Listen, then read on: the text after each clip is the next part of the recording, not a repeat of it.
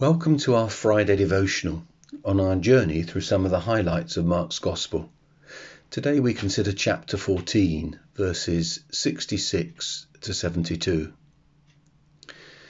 In our last podcast, we saw Jesus, after being betrayed by Judas, on trial before the religious leaders, the Sanhedrin. At the beginning of that account, we read about Peter. In verse 54, we read, and Peter had followed him, Jesus, at a distance, right into the courtyard of the high priest. And he was sitting with the guards and warming himself at the fire. If our last podcast showed us what was going on indoors in front of the court, today we see what was going on outdoors in the courtyard of the high priest. And whilst we will see Peter's denial of Jesus let's never forget that he was the only disciple not to completely desert Jesus.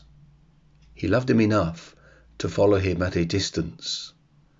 But as has been pointed out by a number of commentators, he loved himself too much to fully take a stand for Jesus. So, what happened to Peter in the courtyard? Firstly, one of the high priest's servant girls thinks she's seen Peter before, so in verses 66 and 67.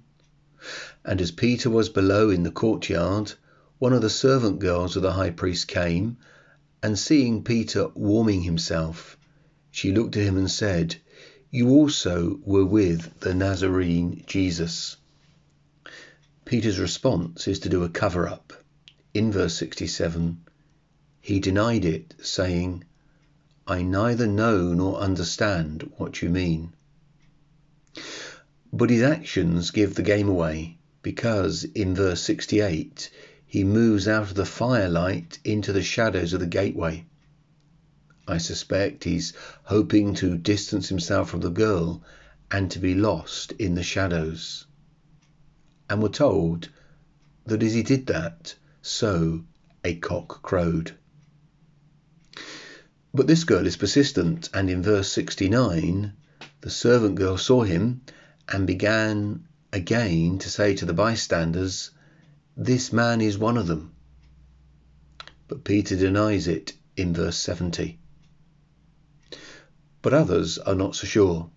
Possibly Peter has earlier been in conversation around the fire, and his accent has given him away.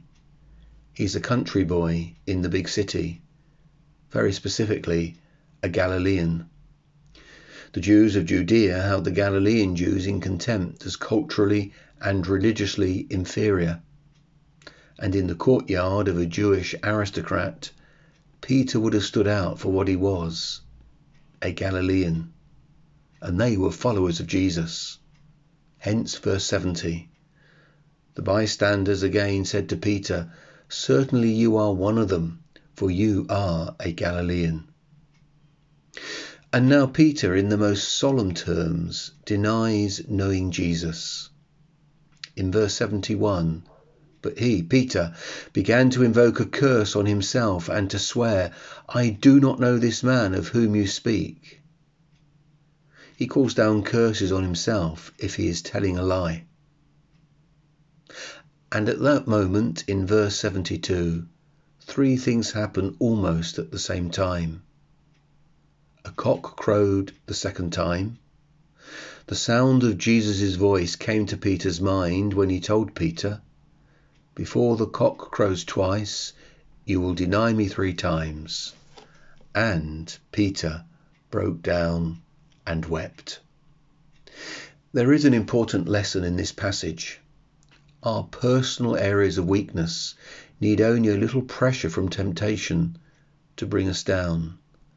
And with Peter, it was the simple remarks of a servant girl.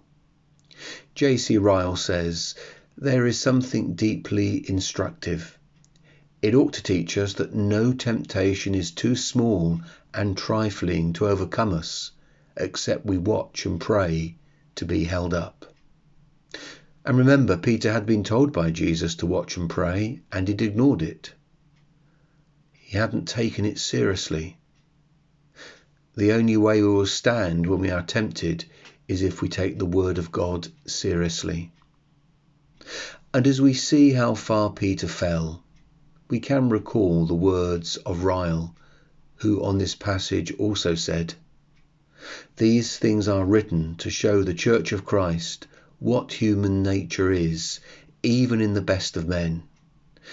They are intended to teach us that even after conversion and renewal of the Holy Spirit, believers are compassed with infirmity and liable to fall.